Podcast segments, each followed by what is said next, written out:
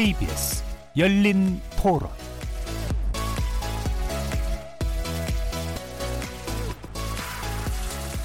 안녕하십니까. KBS 열린 토론 정준희입니다.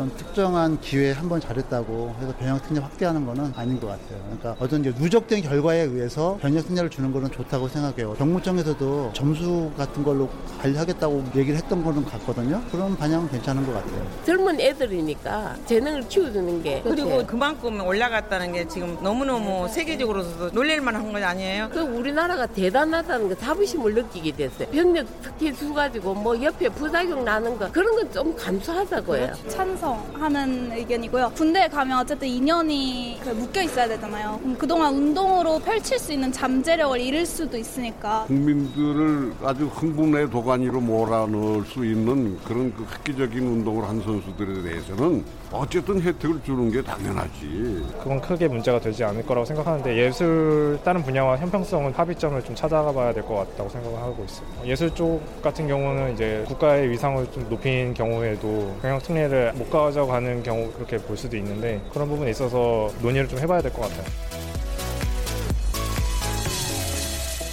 거리에서 만나본 시민들의 의견 어떻게들 들으셨나요? 오늘 토론할 주제는 병역 특례 확대냐 폐지냐입니다.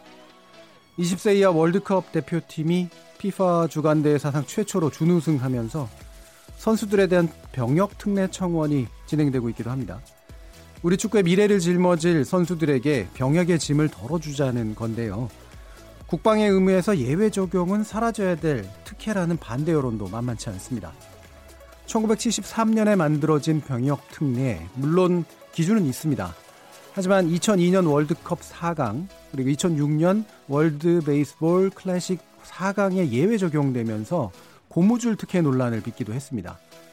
지난해 아시안 게임에서는 야구 대표팀이 선수 선발과 기용 과정에서 이 병역 특례를 염두에 뒀다는 비판이 나오면서 폐지 여론까지 커지기도 했습니다. 한편 체육인이나 예술인에 대해서만 병역 특례가 있을 이유가 뭐냐? 빌보드를 점령한 방탄소년단처럼 이 대중문화 한류 스타들에게도 병역 특례를 줘야 한다라는 주장도 제기되고 있기도 합니다. 그래서 국방부는 오는 7월 개선안을 발표할 예정인데요. 유지냐 확대냐 폐지냐 등 모든 가능한 안을 건점에서 검토하는 그런 어, 태도라고 합니다. 기로에 녹인 기로에 놓여 있는 이 체육 예술 병역 특례 핵심은 객관성, 형평성, 일관성 등을 어떻게 담보해 줄 것이냐일 텐데요. 네 분의 전문가와 뜨겁게 토론해 보겠습니다. KBS 열린 토론은 여러분과 함께 만듭니다. 문자로 참여하실 분은 9730으로 의견 남겨주십시오. 단문은 50원, 장문은 100원의 정보 이용료가 붙습니다. KBS 모바일 콩, 트위터 계정 KBS 오픈을 통해서도 무료로 참여하실 수 있습니다. 청취자 여러분이 KBS 열린 토론의 주인공입니다. 청취자 여러분의 날카로운 의견과 뜨거운 참여 부탁드립니다. KBS 열린 토론 지금부터 출발하겠습니다. 살아 있습니다. 토론이 살아 있습니다. 살아있는 토론, KBS 열린 토론. 토론은 라디오가 진짜입니다. 진짜 토론, KBS 열린 토론.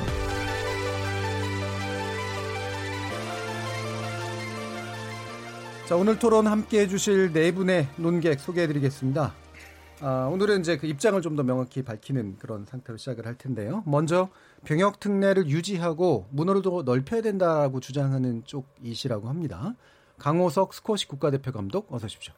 네, 안녕하십니까. 스쿼시 국가대표 감독 강호석입니다.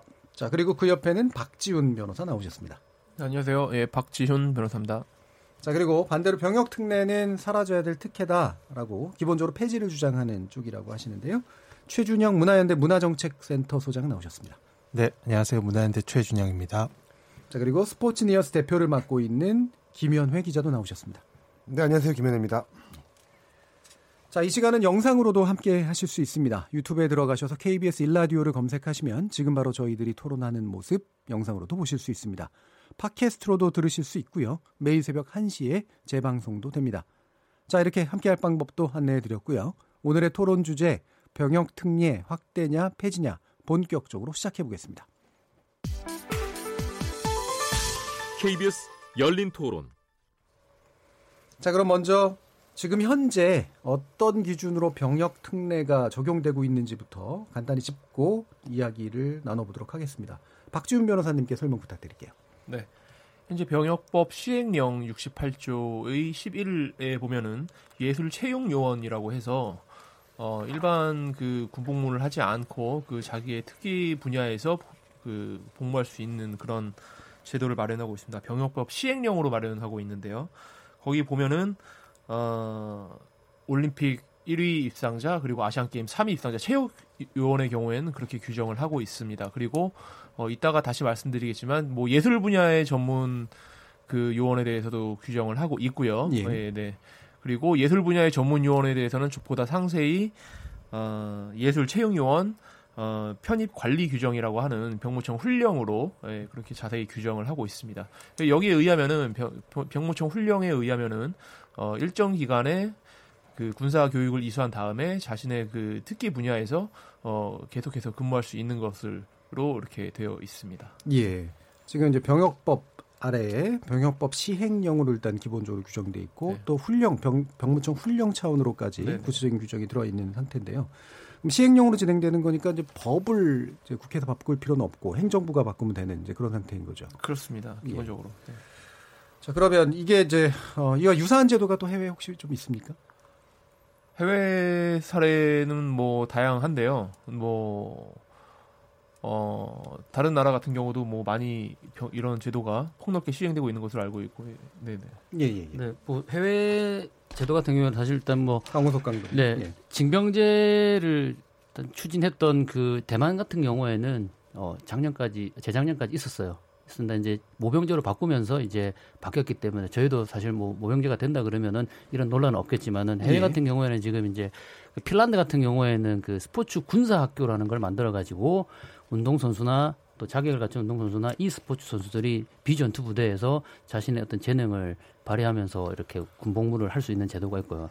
또 미국 그 이스라엘 같은 경우에는 지금 똑같이 그 비전투 부대에서 병역 혜택을 병역 의무를 이행할 수 있게끔 하고 거기는 또 이렇게 출퇴근이 가능할 수 있고 또 국제적인 대회를 출전한 선수에 한해서는 해외에 나가서 체류도 할 수 있는 어떤 이런 제도들은 있습니다.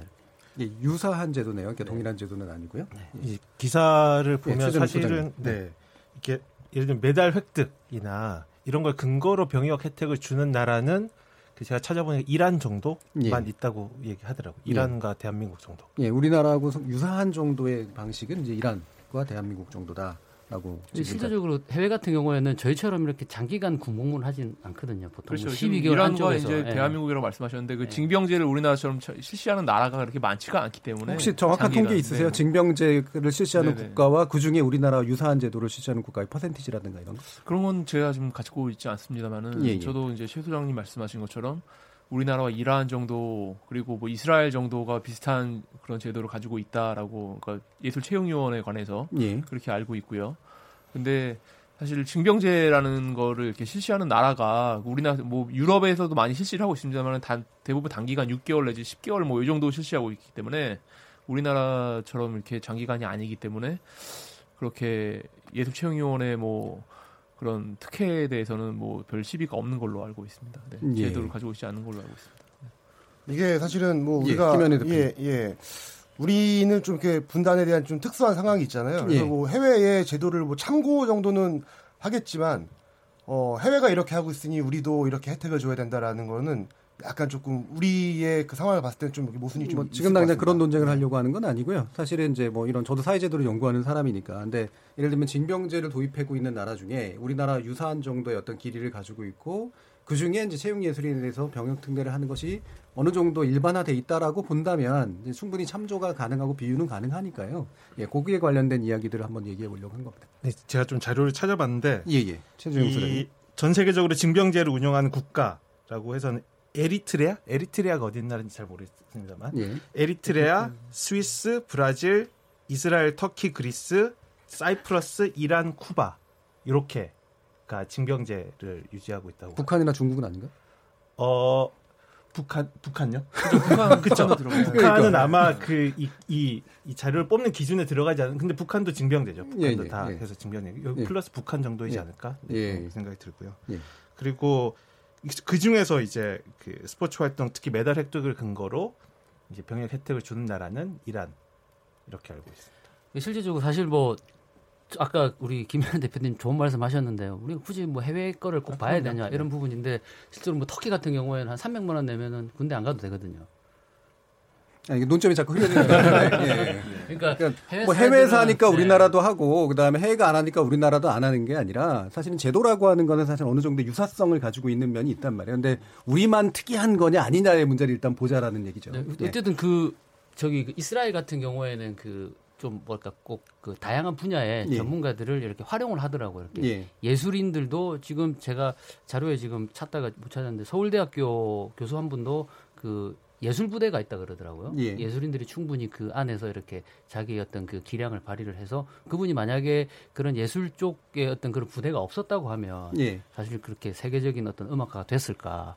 또 이제 거기에 그 정확한 제가 용어를 지금 깜빡했는데 긴장이 돼서 이스라엘 같은 경우에는 또 이렇게 굉장히 뛰어난 그 재능 있는 그런 그 학자들 있잖아요. 전문가들. 이런 이공계에 있는 이런 전문적인 그 사람들을 그 받아서 양성을 해서 예. 어, 군사에 어떤 뭐 도움을 주는 제도. 그래서 결국은 제가 말하고 싶은 논점은 특기가 있는 것들에 대해서는 이렇게 좀 그 활용할 수 있고 뭔가 이익이 된다고 그러면은 충분히 대체복무라든지 이런 걸 통해서 뭐 국가의 어떤 그 나 국민들에게 어떤 감동을 줄 수 있는 뭐 이익을 줄 수 있는 이런 부분으로는 해외에서도 충분히 활용을 하고 있기 때문에 저희들도 예. 무조건 무조건 이렇게 뭐 폐지다 형평성이다라는 부분만 너무 강조하는 것도 좀 문제가 있다고 저는 생각합니다. 예, 알겠습니다. 그 내용들은 좀 뒤에서 좀 더 논점을 잡아서 이야기를 하도록 하고요. 일단 뭐그 제도의 현황에 대해서는 여기까지 좀 얘기를 나누고 지금 이제 이 문제가 다시 또 올라온 게 예전에 뭐 BTS 때도 또 올라오기도 하고 그랬습니다만 지금 이제 24 이하 축구 대표팀 월드컵에서의 준우승 문제인데요.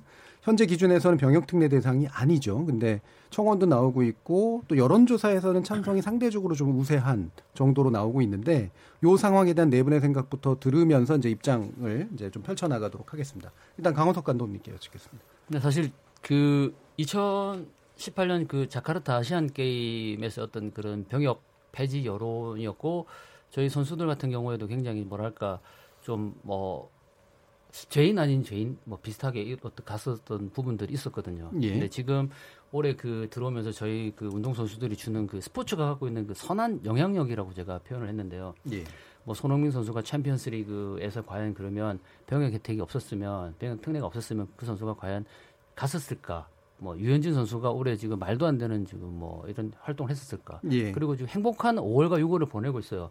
뭐 박찬호 감독 뭐, 뭐 물론 뭐 이건 좀 다른 거지만 대중 예술에서도 지금 칸 영화제라든지 예. 또 지금 그 또 더 나아가서는 방금 이야기했던 그 스무 살이 갓 안 돼 있는 어린 친구들이 보여주는 그런 감동들 이런 감동들 안에서 국민들의 어떤 여론이 반전이 일어났다고 보거든요. 예. 사실은 어, 여론이라는 부분에서 저희 체육인들한테 제가 항상 하는 이야기가 뭐냐면 우리가 조금 더 객관적이고 공정한 방법으로 어, 우리의 일을 열심히 하면 어, 언제든지 그 우리를 비난하기보다는 우리를 통해서 어떤 뭐 어떤 그- 그 긍정적인 효과들을 누릴 수 있기 때문에 어, 이런 부분들을 더 강조하자는 부분이거든요. 그래서 그래서 일단 기본적으로 긍정적으로 보시는 건가요? 예, 그렇죠. 충분히 긍정적으로 보시기 때문에 이번에 여론이 완전히 바뀌었거든요. 흐름이. 네, 그런 차원에서 봤을 예, 때 여론은 이제 수시로 지금 바뀌고 네, 있어서 바뀌고 있는데 그러니까 예, 예. 저희가 안, 그 이렇게 돌아오게 된 원인 자체는 예, 예. 스포츠가 주는 그런 선한 경쟁력이라 영향력이라 보거든요. 예. 예, 이 부분을 잘 그 감안해서 그 젊은 선수들이 어, 경력 단절 없이 예. 더 나아가서는 또 이렇게 계속적으로 보고 싶은 그러니까 이 거예요. 부분을 찬성하신다는 얘기는 어느 정도 확대가 필요하다고 보신다는 얘기잖아요. 그렇죠. 예, 계속 알겠습니다. 보고 싶은 겁니다. 이강인 선수도 보고 싶고 이 예. 선수들이 해외에서 하는 모습 보고 싶은 거예요. 지금 굉장히 지금 예, 웃을 그러니까 일이 일단 없잖아요. 짧게만 예. 입장을 듣고 가는 예. 거라서 예, 뒤에서 논쟁을 좀 더 하겠습니다. 최준영 소장님. 그 당연히 현재 기준으로라면 불가능하겠죠. 예. 현재 기준 불가능하고 그렇다면 법과 제도가 제도를 지금이라도 바꿔서 지금 그 20세 이하 대표팀 선수들한테 병역 혜택을 줄 수 있느냐? 예. 저는 충분히 그럴 수 있다고 봅니다. 워낙에 그동안 우리나라가 기준이나 원칙이 없이 항상 적용을 해왔기 그러니까 때문에 그럴 수 있다는 건 국가가 그럴 가능성이 있다는 말씀이신 그렇죠. 거죠. 여론에 예. 밀려서 예. 기준이 없이 해왔기 때문에 근데 하지만 법이나 제도라는 게 사실 특히 이제 병역 문제 같은 경우는 저는 형평성과 공정성이 제일 중요하다고 예. 보는데 뭐 운동 선수이기 때문에 혹은 뭐 슛돌이 어려서부터 봐왔던 슛돌이가 커서 예. 그렇게 활약을 하, 활약을 하기 때문에 뭐 그리고 큰 대회에서 준우승을 했기 때문에 사실 그런 이유로 예외를 또 적용하는 거는 저는 당연히 반대를 네. 하고 있고요. 사실 청춘이나 젊음이나 그, 지- 그 시기의 1, 2년은 누구에게나 중요한 거죠. 예. 누구에게나 중요한 거고 메달을 땄고 전 세계 언론의 주목을 받는다고 해서 사실 그 사람의 시간, 그 사람의 청춘이 예를 들어 일반적으로 군대를 가는 사람의 그 시간보다 더 중요하다? 이렇게 판단 누가 할 수 있을까? 그렇게 그렇게 주장하는 논의는 사실 저는 개인적으로 받아들이 일단은 예외를 인정하고 싶지 않다는 말씀이신 거고. 네, 근데 그그 출발은- 뒤에 예, 뒤에 부분의 말씀은 네, 출발은 당연히 예외를 그 병역의 의무라는 것은 예외는 없어야 되는 거고 예. 다만 그 그 예외는 없는 상황에서 음. 과연 그렇다면 그 하지만 해당 시기가 매우 중요한 사람들에게 예. 그 혜택이나 면제가 아니라 다른 방식으로 어떻게 예. 병역의 의무를 그 소화할 수 있게 해주느냐 제도가 예. 해- 해야 될 역할은 그런 점이라고 봅니다. 예, 알겠습니다. 박지원 변호사님.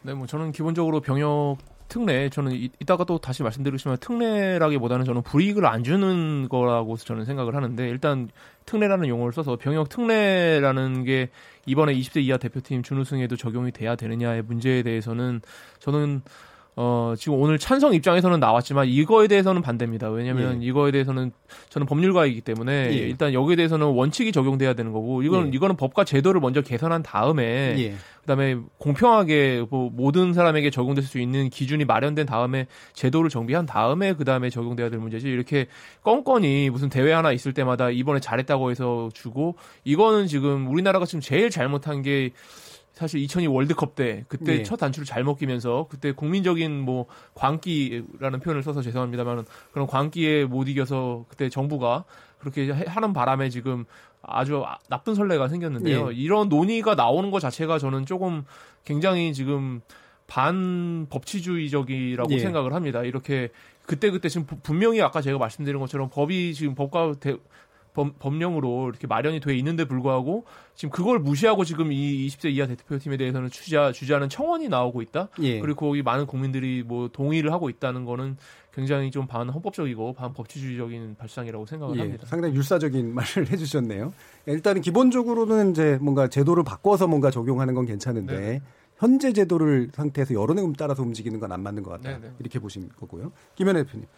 이게 너무 우리가 기분에 휩쓸리는 것 같아요. 예. 예, 지금 뭐 여론조사에서도 찬성이 더 우세하다라고 이야기를 했는데 지난해 이제 아시안 아시안 게임 당시에 야구 대표팀에 좀 논란이 있을 당시에는 또 반대의 또 그렇죠. 그런 예. 여론이 많았거든요. 예. 우리가 너무 이렇게 어, 기분에 좀 휘둘리면서 마치 무슨 뭐 그냥 술집에서 골든벨을 쏘듯이 이렇게 예. 좀 병역 혜택을 이야기하는 거 아닌가라는 생각이 들고 2002년 아까 말씀해 주셨는데 2002년도 한일 월드컵도 마찬가지였고 그리고 2006년 WBC 같은 경우에는 4강에 올랐다고 또 병역 혜택을 줬잖아요. 예. 왜냐면 그 당시에는 그런 거를 이제 반대하는 분위기가 형성이 되기가 좀 어려웠죠. 예. 다들 이제 기뻐했기 때문에 여기서 뭐 반대를 하면 뭔가 약간 좀 이렇게 매국노 취급도 예, 당하는 찬물을 끼얹는 네. 예, 예, 좀 예. 그런 분위기여서 어, 다들 이제 찬성을 했는데 이게 지금 와서 돌이켜 보면 되게 좀 원칙을 다 어, 지키지 않았던 그런 거였잖아요. 예. 물론 지금 뭐 20세 대표팀 선수들 뭐 열심히 한 모습 정말 뭐 박수를 보내고 싶은데 우리가 뭐 한 3, 4년 더 지나서 봐-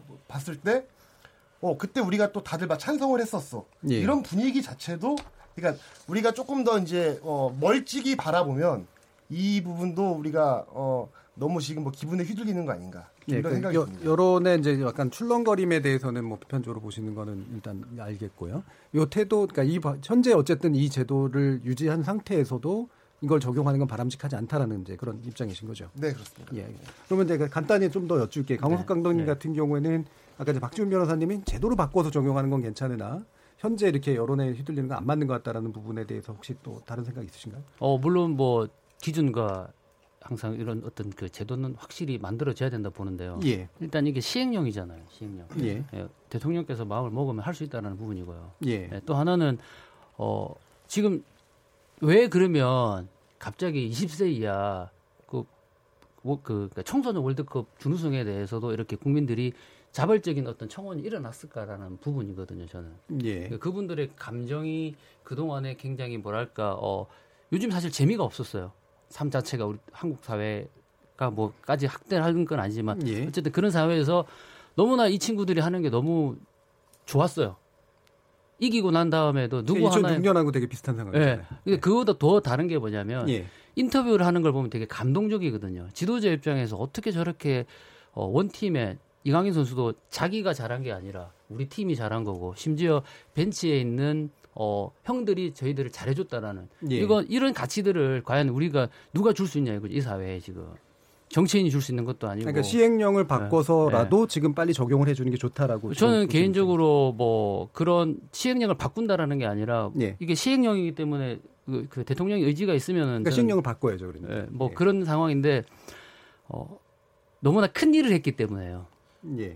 전 충분히 그 선수들이 더 나은 기량을 발휘할 수 있도록 어, 도와주는 게 예. 맞다고 저는 봅니다. 근데 이게 사실은 뭐 재미를 줬고 감동을 준 건 사실이죠. 그런데 그거는 이제 그 감동 그대로 우리가 좀 느끼면 되는데 꼭 감동을 받으면 왜 우리가 어 그럼 군대를 빼줄게 좀 이부 이런 식으로 가는 우리- 것 자체는 조금 어 기자님 뭐 감동 많이 주보셨어요? 예, 예, 아, 뭐 네. 원칙적으로는 제가 볼때좀 문제가 지금의. 논쟁은 지금 그렇게 바람직하지는 않은 것 같고요. 좀 네. 뒤에 네. 좀더 원칙적인 것에 관련된 그러니까 이거는 제가 잠깐 말씀드리면 감동이 아니라요. 감동이 아니라 교훈을 주고 뭔가 어떤 그 팀이 그 주는 그 메시지가 그러니까 무슨 예, 말씀인지는 예. 알겠고요. 왜냐하면 뭐다 감동 감동 하나로만 받고 예, 감동 교훈받고 하나로만 그러니까. 보는 문제는 예, 아니라고 보거든요. 알겠습니다. 예. 자 그러면 이제 좀 더 다음 논점으로 가서요. 지금 저기 국방부 쪽에서 어, 원점에서 검토한다 이거잖아요. 네, 존치냐 폐지냐 어, 확대냐. 사실은 이 부분은 과거에 여론이 좀 안 좋았을 때까지 포함해서 이제 시작된 이제 그런 일이었기 때문에 현재 또 여론이 또 약간 바뀐 부분에 대한 고려가 또 들어가지 않을 수 없는 상태인데 일단은 이제 어, 현재 적용의 방식에 대해서 문제점이 좀 있다고 보시는 두 분께 먼저 최준영 소장과 김현희 기자께 여쭐 텐데요. 어, 이게 폐지가 가능하다라고 보세요?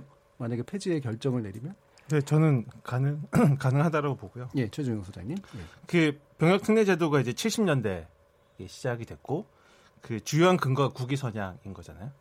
그 국위 선양이고 이 선수들은 국가의 자원이다. 국가의 자원이기 때문에 계속 국위 선양을 하기 위해서 예. 병역을 면제해주고 운동이든 그 예술이든 그쪽에 집중하게 해주자 라는 거고 그 배경에는 뭐 그 사실은 시대적 배경 이런 것도 있었죠. 우리가 체제적으로 북한보다 더 우월하다는 걸 보여주기 그렇죠. 위해서 네. 중요한 수단으로 또 스포츠가 얘기됐던 거고 혹은 대한민국의 존재감이 별로 없었을 때 올림픽에서 메달이 당연히 시상대에 올라가서 태극기가 올라가고 애국가가 울려 퍼지는 게 또 대한민국의 위상을 더 높이는 것이다라고 하던 시, 시절이란 거죠. 70년대, 80년대. 예. 하지만 지금 이미 90년대, 2000년대 이렇게 지나오면서 사실 그런 국위 선양을 가지고 그 국위 선양을 가지고 이제 병역 특례제 얘- 얘기하기에는 시대가 좀 많이 변했다라고 생각을 하고 그 저는 오히려 국위 선양은 차라리 운동 선수나 예술가들 마저도 그 똑같은 원칙으로 병역의 의무를 이행하고 예외 없이 예.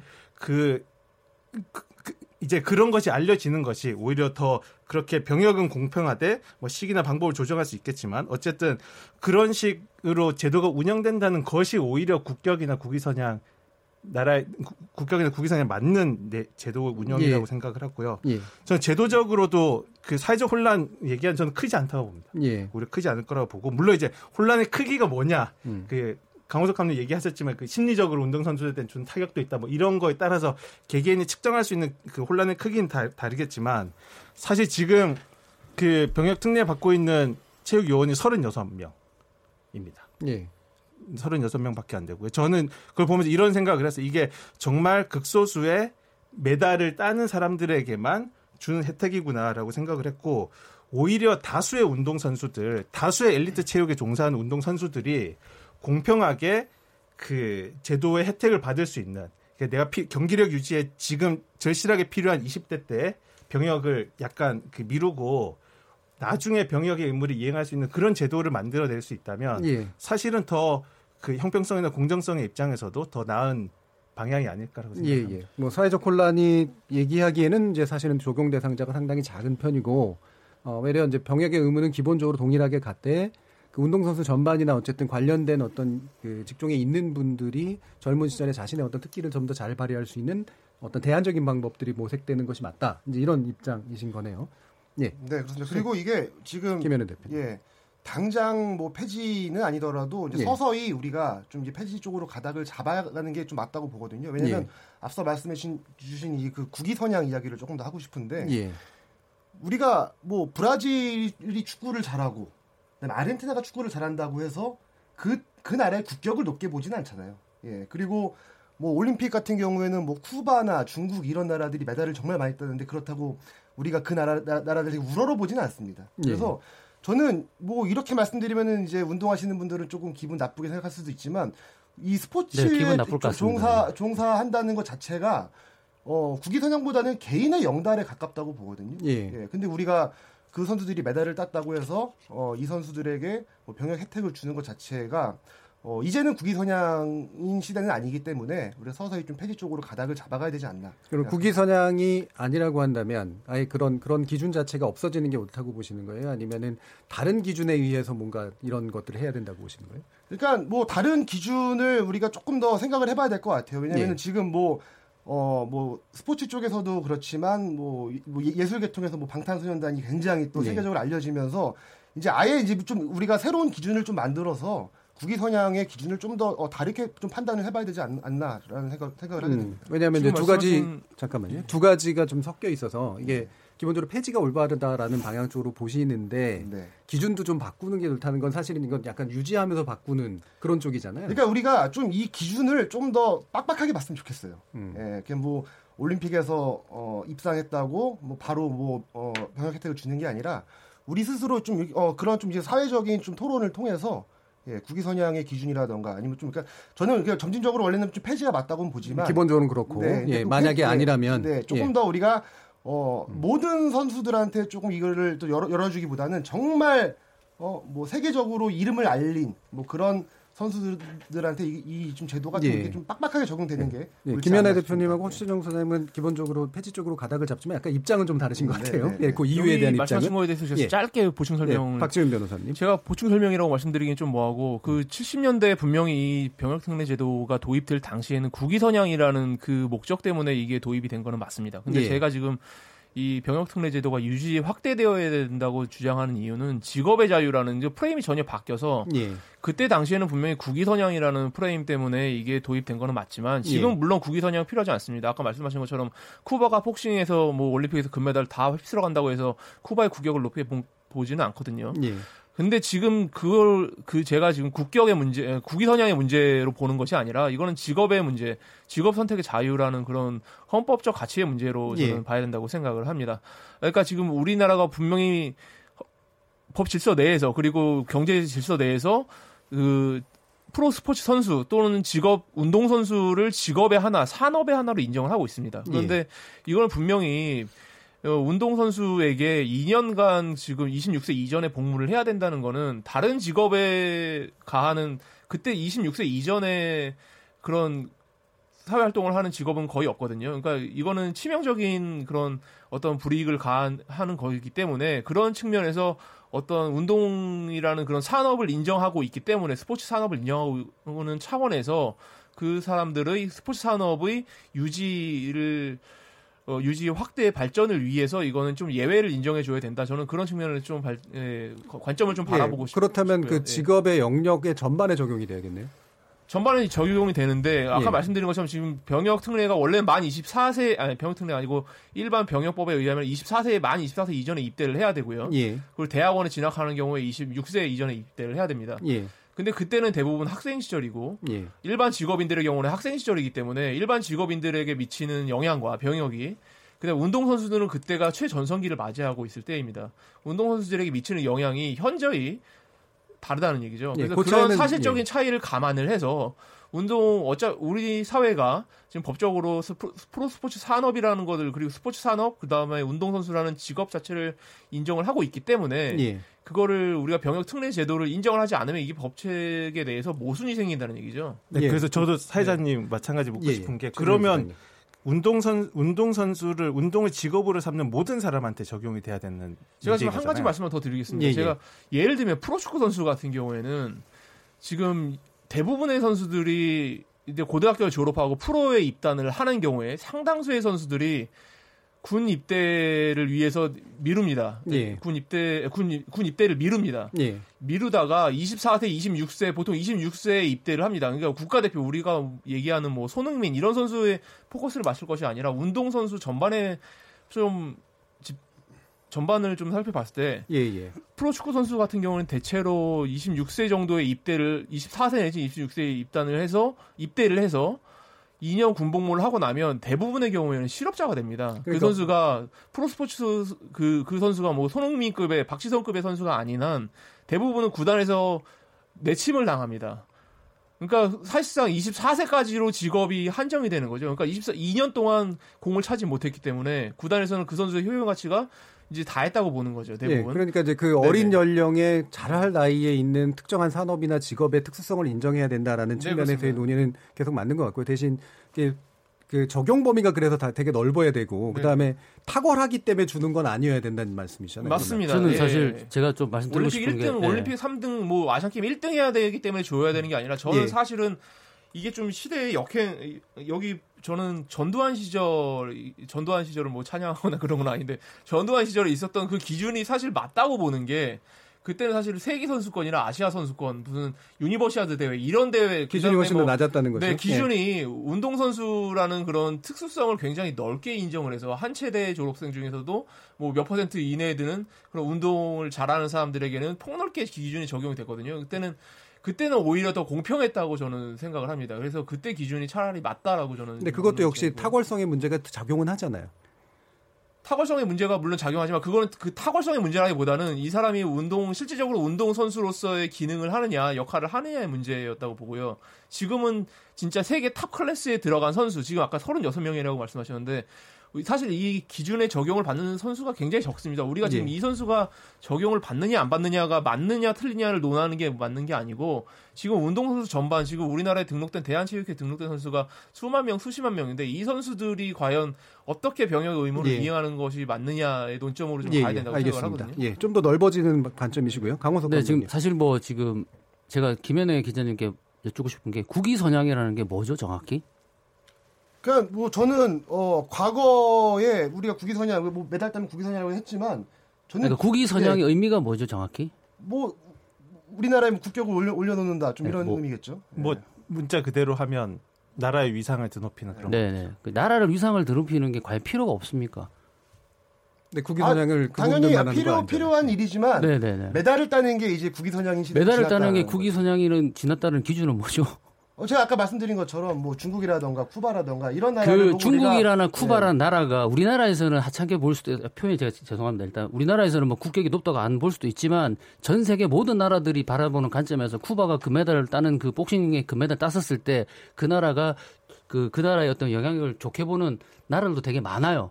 꼭 우리나라의 기준으로만 보려고 하지 마세요. 브라질이 축구 잘한다. 브라질 축구 잘하니까 전 세계에 있는 사람들 브라질 축구 유학을 가는 거 아니겠습니까? 축구 산업이 발달이 되고. 그러니까 국위 선양 기준은 여전히 유지돼야 된다고 보세요? 아니 국위 선양이 없을 수가 없죠. 나라가 있는데 나라가 그러니까 왜냐하면 대부분의 분들은 이제 국위 선양이라고 하는 건 이제 이렇게 병역에 관련해서 판단할 때 그렇게 중요한 기준이 아닌 것 같다 이렇게 보시는데. 그건 좀 그 한 게 뭐냐면 국위 선양이 지금 방법이 다양해진 거예요. 예. 지금 뭐 문화예술도 마찬가지고 대중예술도 마찬가지고 그 다양해진 그 국위 선양의 방법이 다양해져서 스포츠가 갖고 있는 국위 선양이 과거보다는 조금 떨어졌다라고 예. 이렇게 보는 관점이지만 실질적으로 지금 올림픽이나 각종 그 세계 대회들은 그 더 확대가 되고 있는 추세거든요. 그러니까 옛날만큼 그렇게 높은 수준은 아니지만 그래도 아직도 그 국위선양이라는 건 중요한 기능이다. 없을 수가 없고요. 그 다음에 예. 그 국민을 대표해서 뭐 우리나라의 어떤 그 위세를 떨친다. 아까 지금 최준용 대표께서 말씀하셨는데 예. 국가의 어떤 위세를 떨친다. 사실 국가의 위세를 떨칠 수 있는 방법이 국위 선양인 거고요. 예. 그 국위 선양이 어 없어질 수 있는 존재는 아니 없어질 수 있는 단어는 아니거든요. 예. 그리고 그 국위 선양이 있어서 있어서 우리나라가 갖고 있는 그 전반적인 이득들을 많이 봤었습니다. 예. 그 앞으로도 많이 볼 거예요. 실제로 보게 되면 그 밴쿠버 올림픽 때 그 우리나라의 어떤 경제적 가치가 6조예요, 6조. 이게 지금 제가 한 게 아니라 국민체육진흥공단에서 한양대학교에 의뢰를 해서 이렇게 조사한 내용인데요. 6조라는 가치가 있어요. 우리나라가 그 예, 밴쿠버 그러니까 올림픽 때. 지금 두 분의 의견은 제가 좀 조율해야 돼서 네. 우리 박주민 변호사님 같은 경우는 확대 찬성하지만 그게 이제 결국엔 직업의 특성을 인정해야 되는 쪽으로 네. 지금 보시는 거고 이를테면 강호석 감독님은 사실 그런 스포츠 선수들이 국위 선양을 하고 있기 때문에 그것이 유발하는 경제 효과도 있고 거기에 대한 상당한 어떤 보상이나 어떤 존중이 필요하다라고 사실 보시는 보상은 거잖아요. 아닌 것 같아요. 이거는 보상은 아니고요. 일단 기회의 확대인 거고요. 그 다음에 제가 말씀 좀 하고 가겠습니다. 그 다음에 그 저는 이제 그 박준 변호사 님의 말과 제가 플러스가 되는 게 맞는 게 예. 저희 같은 경우에는 그 최조 선수 같은 경우에는 굉장히 그 선수행이 되게 짧거든요. 예. 예.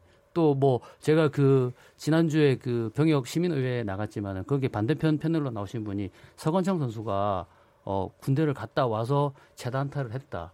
종목의 특수성이나 특이성이 너무 달라요. 예. 너무 다르기 때문에 하나의 사례를 가지고 일반화시키긴 되게 어렵고요. 예. 예, 그래서 어, 방금 말씀하셨듯이 그 어떤 그 직업의 어떤 그런 특수성도 고려를 해야 되는 부분이 있고, 그다음에 저희들이 예를 들어서 저, 그 국가 대표잖아요.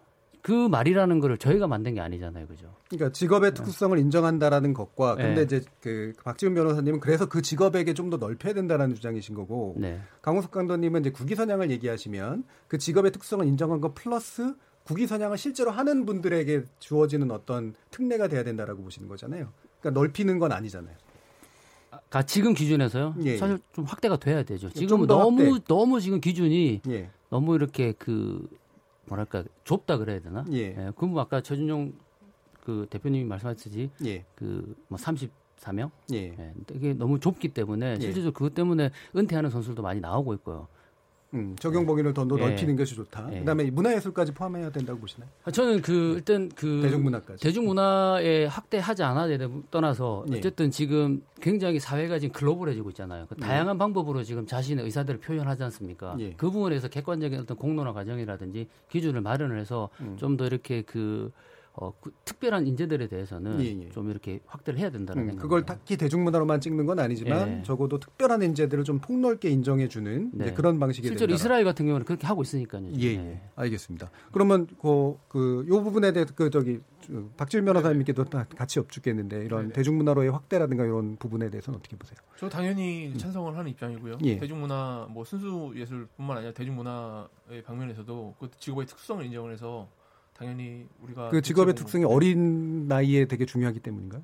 어, 예술이라는 것도 굉장히 어, 단기간 그러니까 장기 장기간 동안 어떻게 그 계속 연말을 하지 않으면 굉장히 그 실력이 그- 그 녹슬거나 그렇게 좀 퇴세 실력이 좀 이렇게 기량이 낮아질 가능성이 있기 때문에 그 전성기를 유지하게끔 보장을 해줘야 된다는 얘기죠. 그 전성기가 그- 좀더 어린 나이에 네, 네, 일정하게 네, 네. 있을 수 있다라는 네, 거죠. 네, 네. 그 시민의회에서 나왔던 그 찬성책의 노승민 박사의 발제를 보게 되면요. 예. 거기에 그 발레리노가 나와요. 발레리노. 예. 이 발레리노는 잔 근육을 쓰는 발레리노인데 이 발레리노가 그렇게 열심히 해서 발레리노가 됐지만 군대를 갔다 와서의 체형 변화를 보여줬거든요. 예. 군대를 갔다 오면서 또큰 근육으로 바뀐 거예요. 예. 군대를 가는 순간 이 발레리노는 이 발레리노의 꿈을 더 이상 포기를 해야 되는 상황이 나오더라고요. 예, 알겠습니다. 그러니까 이 부분에 대해서 특이성과 다양성이 굉장히 있기 때문에 예. 그 부분을 좀 더 일단 김현애 기자님 어떻게? 일단 박지훈 변호사께서 직업의 자유에 대해서 좀 말씀을 해주셨는데 뭐 동의하는 부분도 있지만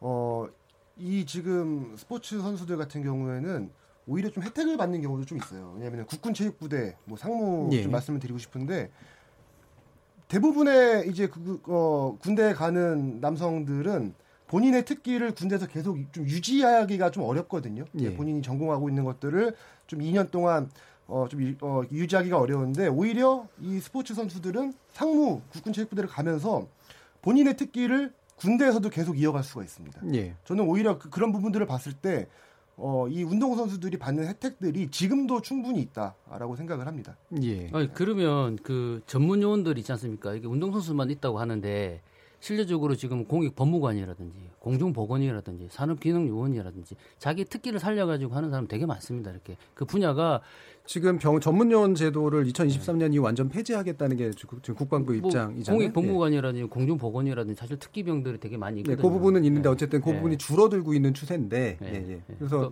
말씀하시는 그런 그러니까 저는 이제 그 줄어들고는 있으나 예.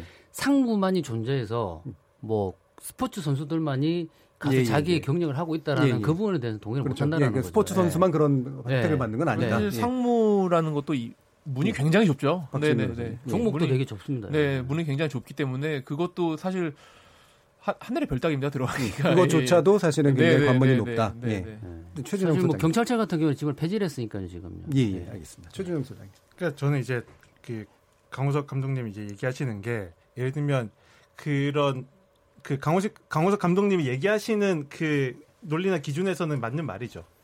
그 메달이 곧 국가의 위상을 높이는 거고 국격을 높이는 거고.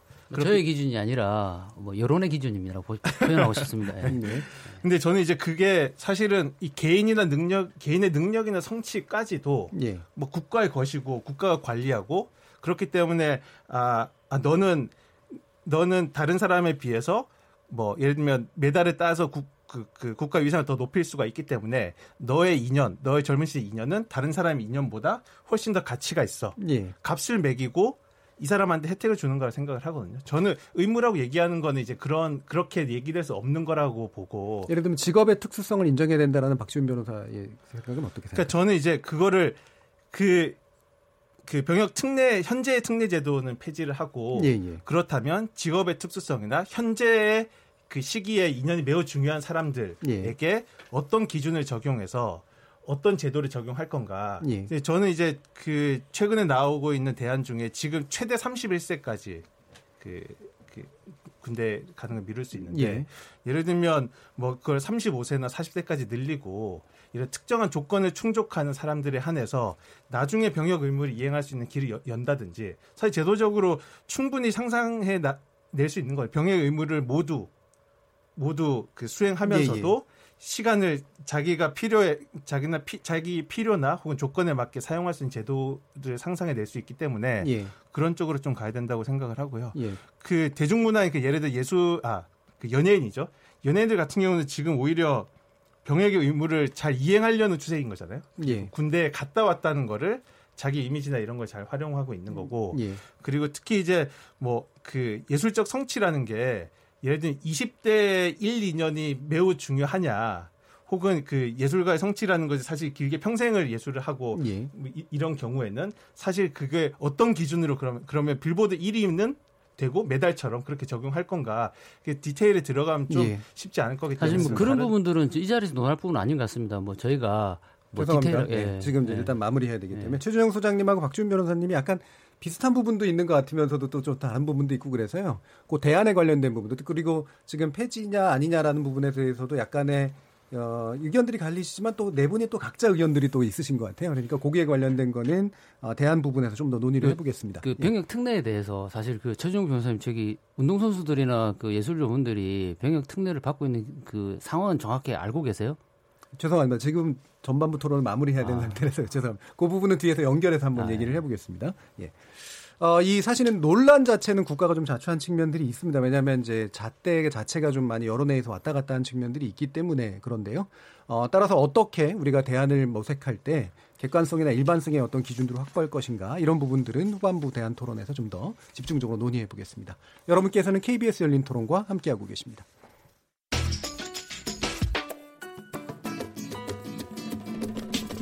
묻는다, 듣는다, 통한다.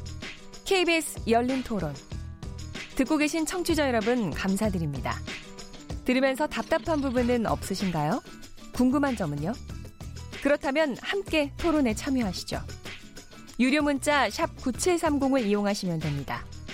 단문은 50원, 장문은 100원의 정보 이용료가 있습니다. 스마트폰 어플리케이션 KBS 모바일 콩을 통해서도 무료로 참여하실 수 있습니다. KBS 열린 토론은 언제나 열려 있습니다. 듣고 계신 KBS 열린 토론은 매일 밤 1시에 재방송됩니다. 자, 토론이 진행되는 동안 청취자분들께서 의견 몇 가지 보내주셨는데 한번 들어보겠습니다. 정의진 문자 캐스터. 네, 안녕하십니까. 문자 캐스터 정의진입니다.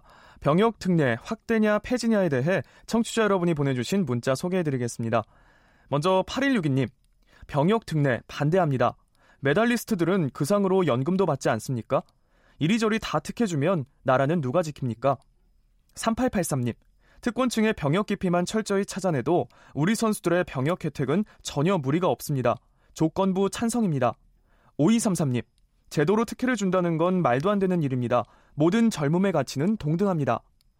7835님. 예체능인들만 국위선양했다고 말할 수 있을까요? 특정 분야에만 국위선양이란 모호한 기준의 프레임을 씌워 병역 면제하는 것은 불공정합니다. 3116님. 손흥민, 류현진 선수가 증명을 해줬습니다. 그들이 잘한 것에 대한 보상으로서 특례라기보다 특례를 받은 결과 그 이후에 최근의 성적을 이뤄낼 수 있었던 것이 아닙니까? 보상이라기보다 더 성장할 수 있는 가능성을 보인 사람들에게 그 기회를 주는 것입니다. 9361님, 그때그때 아주 즉흥적으로 운영되는 게 문제입니다. 지금 올림픽 3위, 아시안게임 1위 정도로 충분합니다. 그 밖에 개선 방안에 대해서도 많은 분들이 의견을 주셨는데요. 0623님, 특혜를 줘야 한다면 복무 기간 동안 받는 수입은 전에 고생하는 병사들에게 줘야 한다고 봅니다. 0385님, 병역 문제가 아니라 병역 기간 감축 정도가 합리적이라고 생각합니다. 콩 아이디 ACY로 시작하는 분, 병역 특례는 점점 줄여나가는 게 맞다고 봅니다. 양심적 병역 거부자들처럼 복무 기간을 늘리되 금메달, 은메달마다 점수를 매겨 기간을 최고 점수는 1년부터 최대 2년까지 달리하면 됩니다. 콩으로 김동희님, 특례 제도는 편법을 양성합니다. 폐지하고 그 국방 의무를 이행하게 하거나 모병제로 전환해야 합니다. 콩 아이디 K747로 시작하는 분, 국가대표 소집 기간 동안을 병역 일수에서 감해주는 것이 바람직합니다. 메달 등 그 결과에 무관하게 소집된 기간은 국가에 봉사한 기간이니까요. 라는 의견 주셨네요.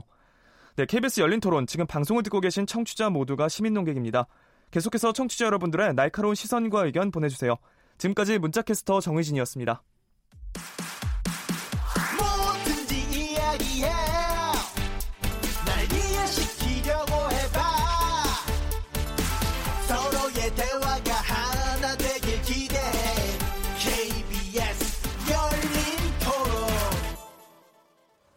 KBS 열린 토론 병역 특례 확대냐 폐지냐라는 주제로 강호석 스쿼시 국가대표 감독, 박지훈 변호사, 최준영 문화연대 문화정책센터 소장, 그리고 김현애 스포츠, 스포츠니어스 대표 이렇게 네 분과 함께 하고 계십니다.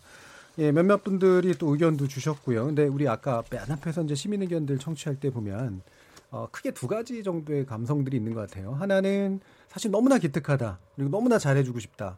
그러니까 병역이라도 좀 이렇게 뭔가 해줘야 되는 거 아니냐라는 그런 감성도 있고 또 다른 면에서는 사실은 이들이 이제 굉장히 나라에 봉사를 하거나 뭐 외국에 나가서 뭔가를 할 때 되게 중요한 나이인데 그때 그 기간에 뭔가를 잘할 수 있도록 도와주는 것이 필요하지 않느냐라는 것도 있고요. 그래서 이 두 가지는 약간은 다른 차원이 아닐까 싶은데요.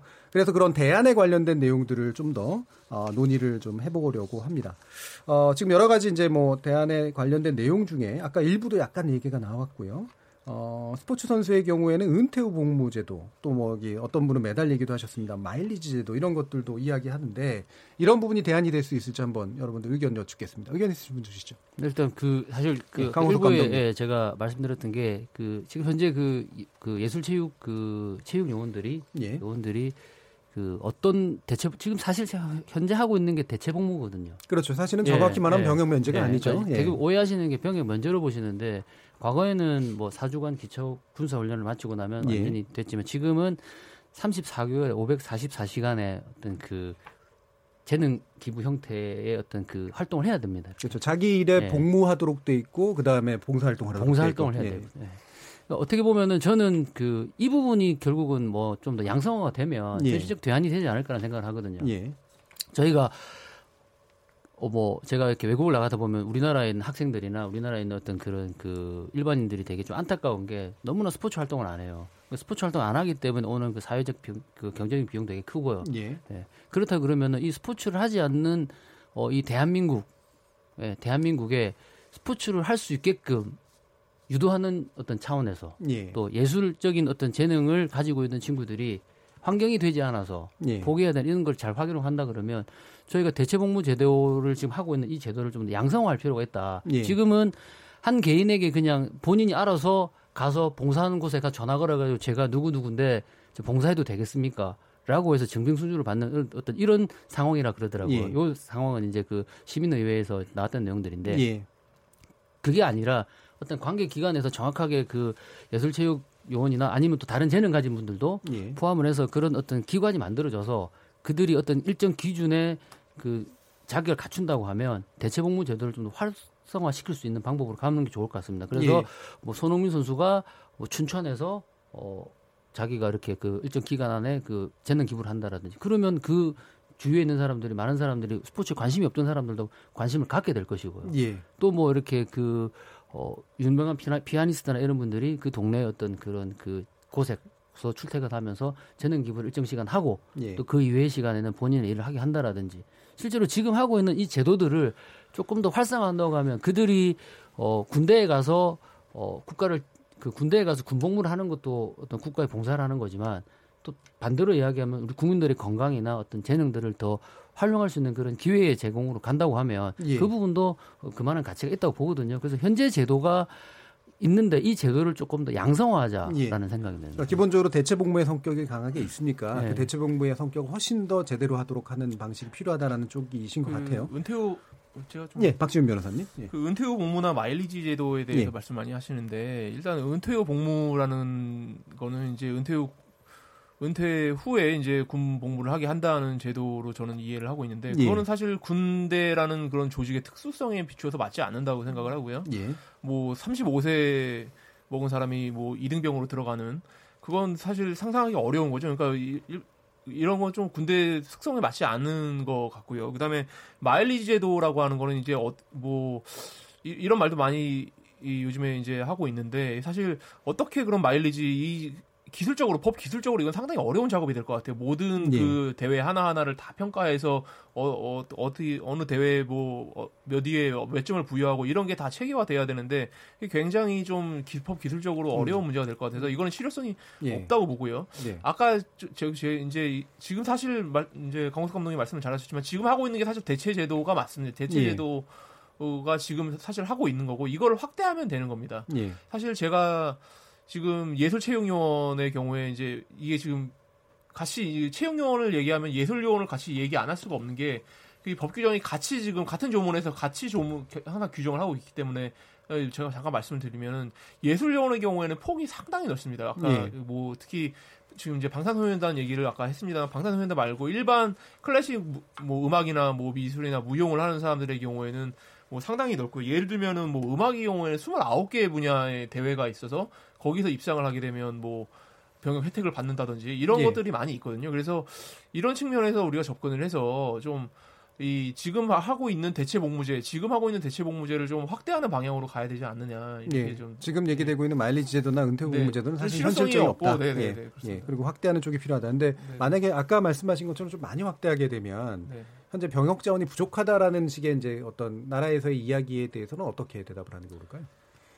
사실 병역 자원이 부족하다는 거는 우리나라 뿐만 아니라 우리 과연 지금 4천만, 5천만 국민이 다 병역 자원이 돼도 아마 병역 자원은 부족하다는 말이 나올 것 같은데 그거는 군대 이제 그 어, 군 이제 고위층에서 하는 말이라고 저는 생각을 하고요. 근본적 네. 의미 없다. 네, 네, 네. 항상 뭐 부족하죠. 뭐 항상 더 많으면 하나라도 더 많으면 좋은 거고. 예, 그거는 저는 큰 의미를 둘 거는 아니라고 생각합니다. 이제 그게 아예 그, 그 뭐야 그냥 허무맹랑한 소리는 아닌 것 같은 게 제 나이 때는 네. 병역자원이 굉장히 많았거든요. 그래서 실제로 면제도 되게 많이 받고 그랬어요. 근데 어, 지금 같은 경우에는 실제로 이제 우리가 유지하고자 하는 군의 규모에 비해서 보면 병역자원이 줄어든다는 얘기를 하는 건 어느 정도는 통계적으로 지금 말씀하신 것처럼 유지하고자 하는 그 그렇죠. 거를 설정을 해놓고 거, 그렇기 때문에 부족한 거지. 유지하지- 유지하고자 하는 그 줄일 수 있다. 그렇죠. 그걸 예. 줄여야 되는 거죠. 지금 현대 현대전의 특수성에 맞게 예, 예. 군대를 당연히 대폭 줄여야 되는 거고 지금 왜왜 60만 병력을 반드시 유지해야 될 이유가 없는 거죠. 북한의 예. 경우에는 뭐 지금 200만, 300만, 뭐 인구 2천만에 뭐 500만 병력을 유지하고 있는데 그렇게 예. 생각을 하면은 사실 뭐 병력이야 뭐 많으면 많을수록 좋은 거고 예. 사실 지금 60만 병력이 마- 정확한지 맞는지 모르겠습니다. 그거를 지금 딱 그렇게 설정을 하니까 거기에 대해서 부족하다는 예. 말이 나오는 거지. 지금 그 병력을 유지할 필요가 과연 있을까? 지금 지상 대규모 지상전이 뭐 발발할 발발할 우려도 어, 사실 뭐 예전에 비해서는 없는 거고. 예, 그거는 알겠습니다. 좀 프레임을 좀 다, 다르게 설정을 해야 된다고 예, 생각합니다. 예. 그럼 김현희 기자님.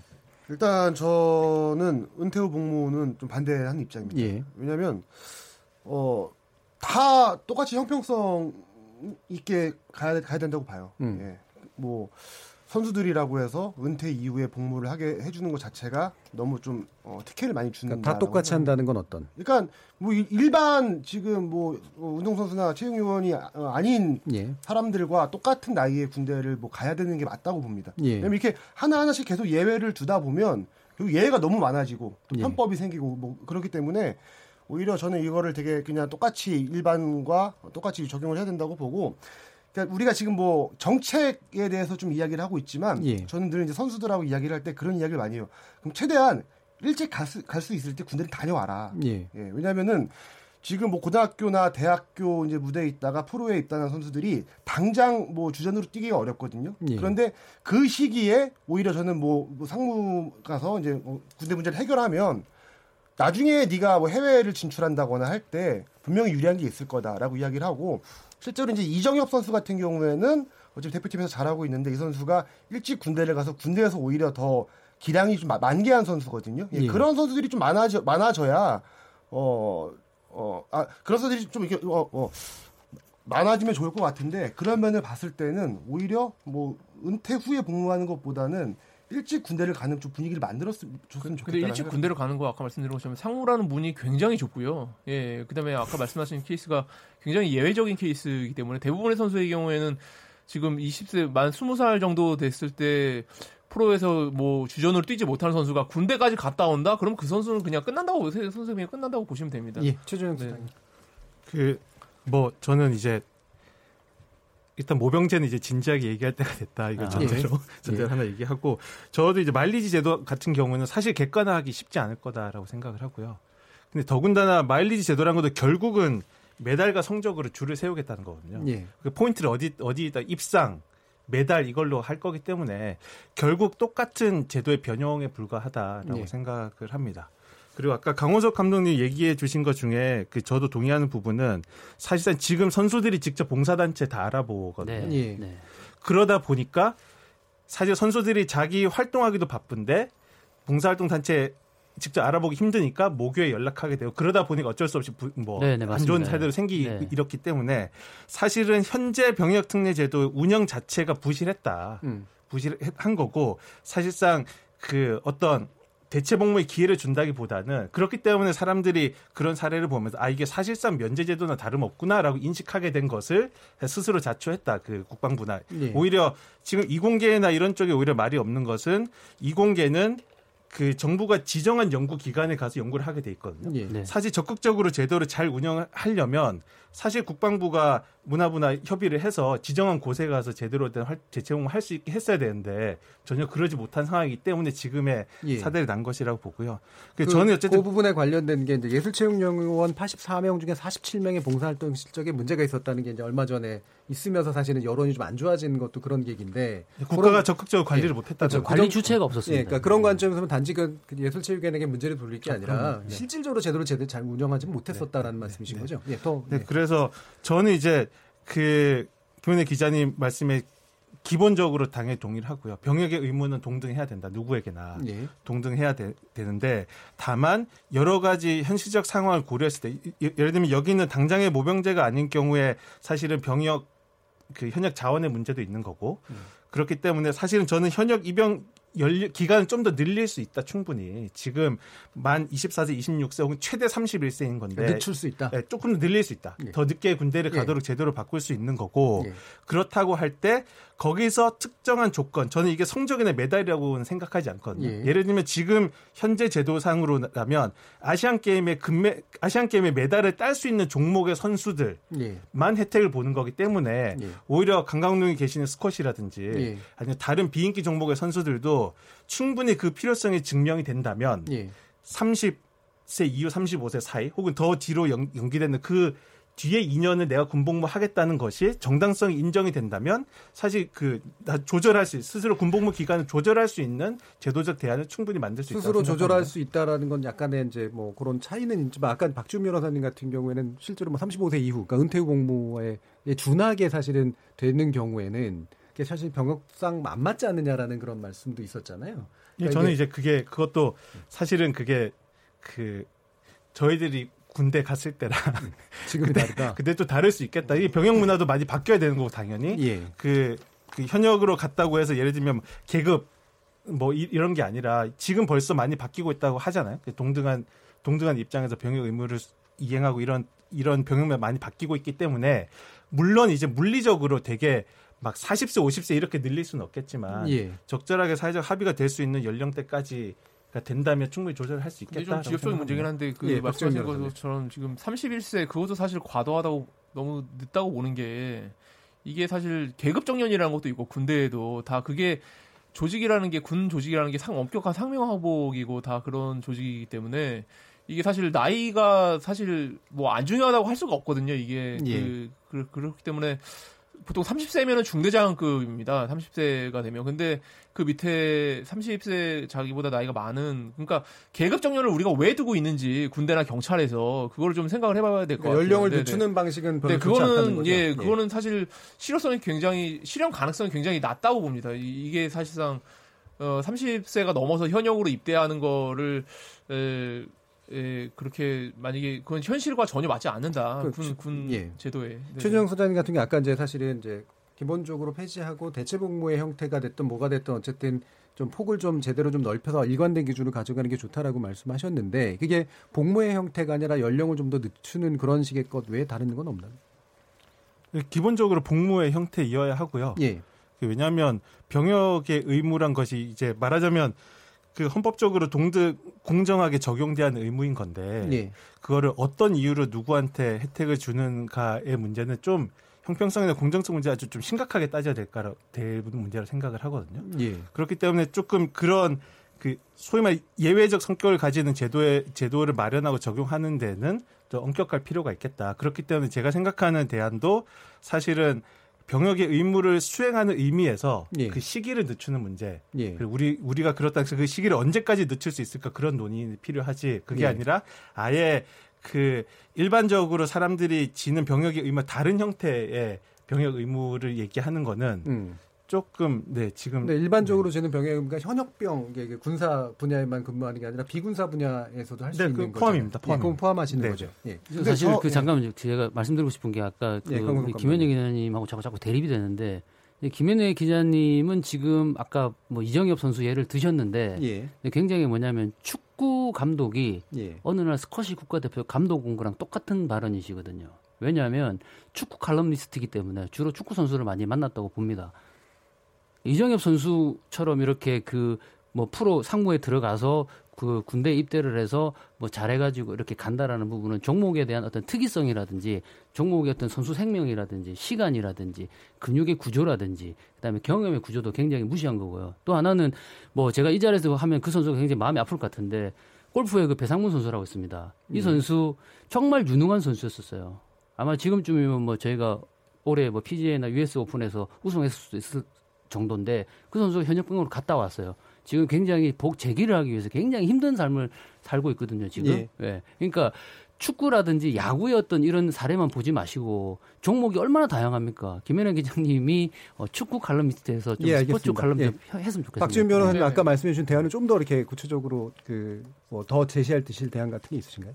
네, 저는 그러니까 현재 지금 뭐 마일리지나 이런 뭐 혀- 복무 제도를 복무 연한을 그러니까 그 입대 연한을 늦추는 거에 대해서는 아, 말씀하신 것처럼 뭐 실현 가능성이 예. 낮고 그리고 마- 현재 제도 뭐 군사 조직이라는 그런 특성에도 맞지 않는다라고 생각을 하고요.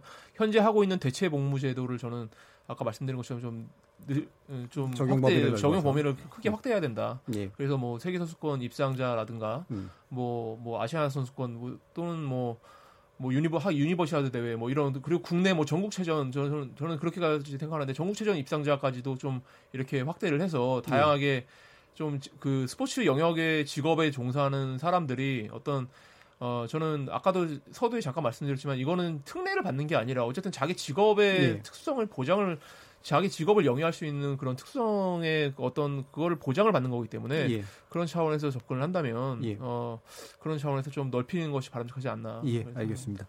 자, 그럼 이제 그 논의를 좀 정리할 때인데요. 그 각자의 이제 요 부분에 대한 기본 입장과 대안에 관련된 내용까지 포함해서 한 1분 정도 소 어떤 식으로 합의의 방향들을 마련하는 게 좋을까 방법론까지 어, 가능하다면 말씀을 좀 주시면 좋겠습니다.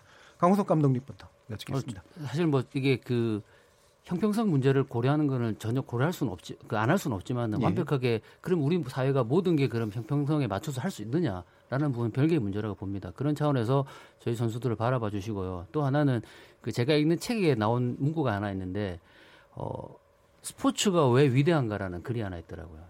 그왜 위대한가? 평범한 사람을 전설로 만들 수 있는 기회를 제공한다라는 그 말에 굉장히 함축적이라고 봅니다.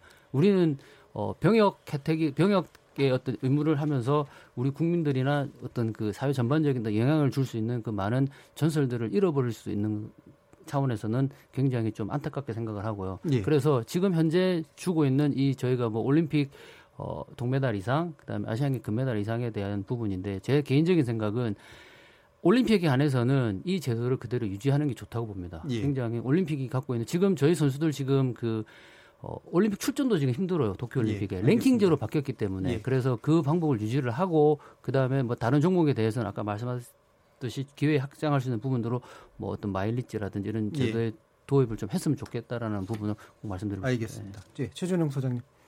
네, 저는 뭐 모든 사람의 시간, 모든 사람의 청춘, 모든 사람의 젊음 다 중요, 똑같이 중요하다고 보고요. 그 중요하다는 기준을 그 메달이나 성적을 기준으로 국가가 그 정하고 줄 세우는 것은 바람직하지 않다고 생각합니다. 그리고 만에 하나 그 예외가 필요하다면 그 예외조차도 사실 원칙이 확고한 하에서 예외가 얘기될 수 있는 거지 원칙조차 흘리고 흔들리고 있는 지금 형평성과 공정성 자체가 의심받고 있는 현 제도를 유지할 근거는 없다고 봅니다. 예, 그렇기 알겠습니다. 때문에 그 폐지를 근거로 한 대안을 많이 고민해봤으면 좋겠습니다. 예, 김현애 대표님. 이게 우리가 지금 뭐 선수들을 뭐 군대 빼주자 이런 거보다는 군대에 가서도 조금 경력을 이어갈 수 있게끔 만드는 게 저는 좀 옳다고 보거든요. 예.